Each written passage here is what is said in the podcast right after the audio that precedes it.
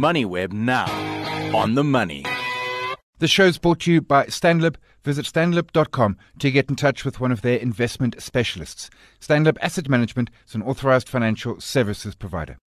Chatting with Bruce Strong, uh, CEO of Mpact, results out for the year ended December saw revenue up 7.1%, headline earnings per share up 25.3%, and the dividend for the year up 130% at 115 cents. Bruce, appreciate the time. Uh, you start off the, the results announcement pretty much saying that investment in solar and backup power increased the resilience of operations during load shedding. You, you've put a fair bit into it and got a fair bit of capacity now. Uh, are, are you sort of totally off grid, or how much Eskom are you still using? No, I think it's quite important to just put into perspective that our solar installations actually don't take us off grid because at the, uh, the scale that you're mm. using uh, uh, power, um, it's not really possible to go in a paper mill off the grid when you're using 10 megawatts at a, at a paper mill, for example. So it's not off grid necessarily, but it is certainly um, contributes to the load curtailment uh, agreements that we need to that we've uh, got with Eskom, for example and it uh, definitely reduces the cost. And in some of our smaller converting operations, which don't use that much power, we're able to run in the day uh, even when there's load shedding. So that's very helpful from that point of view.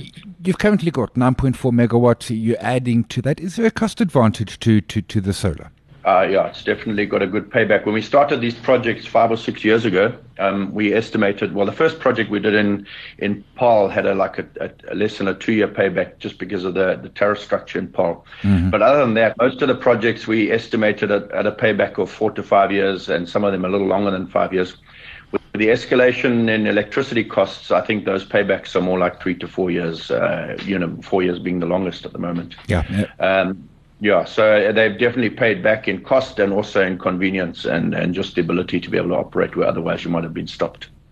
Certainly, as I said, a, a strong set of numbers, uh, headline earnings up uh, markedly ahead of uh, revenue. How's your input costs generally? Because that certainly, last time we chatted, has been a pressure. Is that is that coming down a bit? Um, so the input costs last year were a huge challenge, and they remain e- elevated. So um, we were able in the last quarter to recover some of those higher costs through our paper prices. Um, that's helped a lot.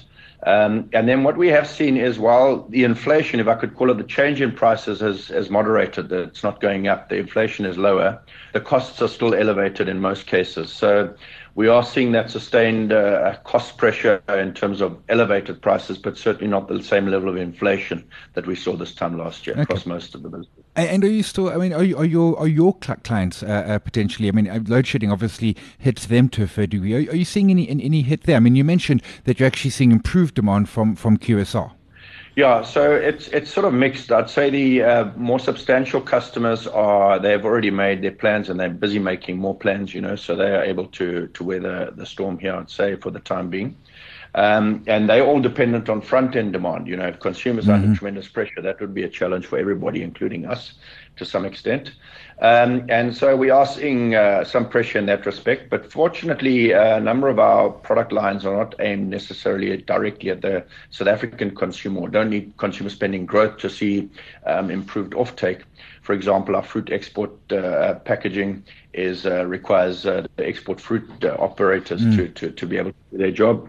Um, and they've got great growth ambitions, so we are we are investing behind those ambitions. Um, and then changing consumer patterns also play into our business to a large extent because we're seeing a lot more home deliveries for for for for online shopping. You know, uh, the likes of the big retailers uh, delivering to your homes. Um, so we don't only make the bags for those uh, home deliveries; we also make the paper that's used for those bags, and we also collect the waste paper that's used to make the paper that's used to make those bags. um, and that, in in essence, is our circular economy business model.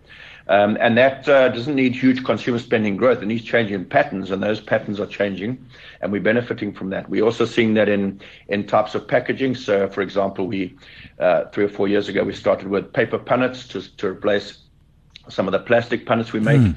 and we see tremendous uh, interest and also growth in those products, albeit off a low base.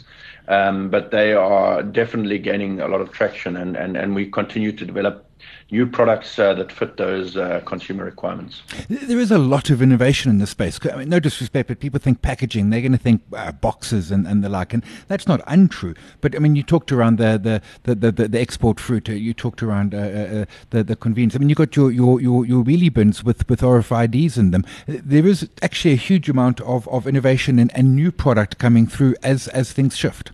No, that that's absolutely true, and I think that there's an opportunity here for for a lot more innovation. You know, um, with the increased environmental pressure, there has been a lot of low hanging fruit. I think there is still quite a lot of low hanging fruit in terms of what could be done, not only to reduce the amount of packaging, but to increase its utility and uh, its its protective ability uh, at lower weights, for example.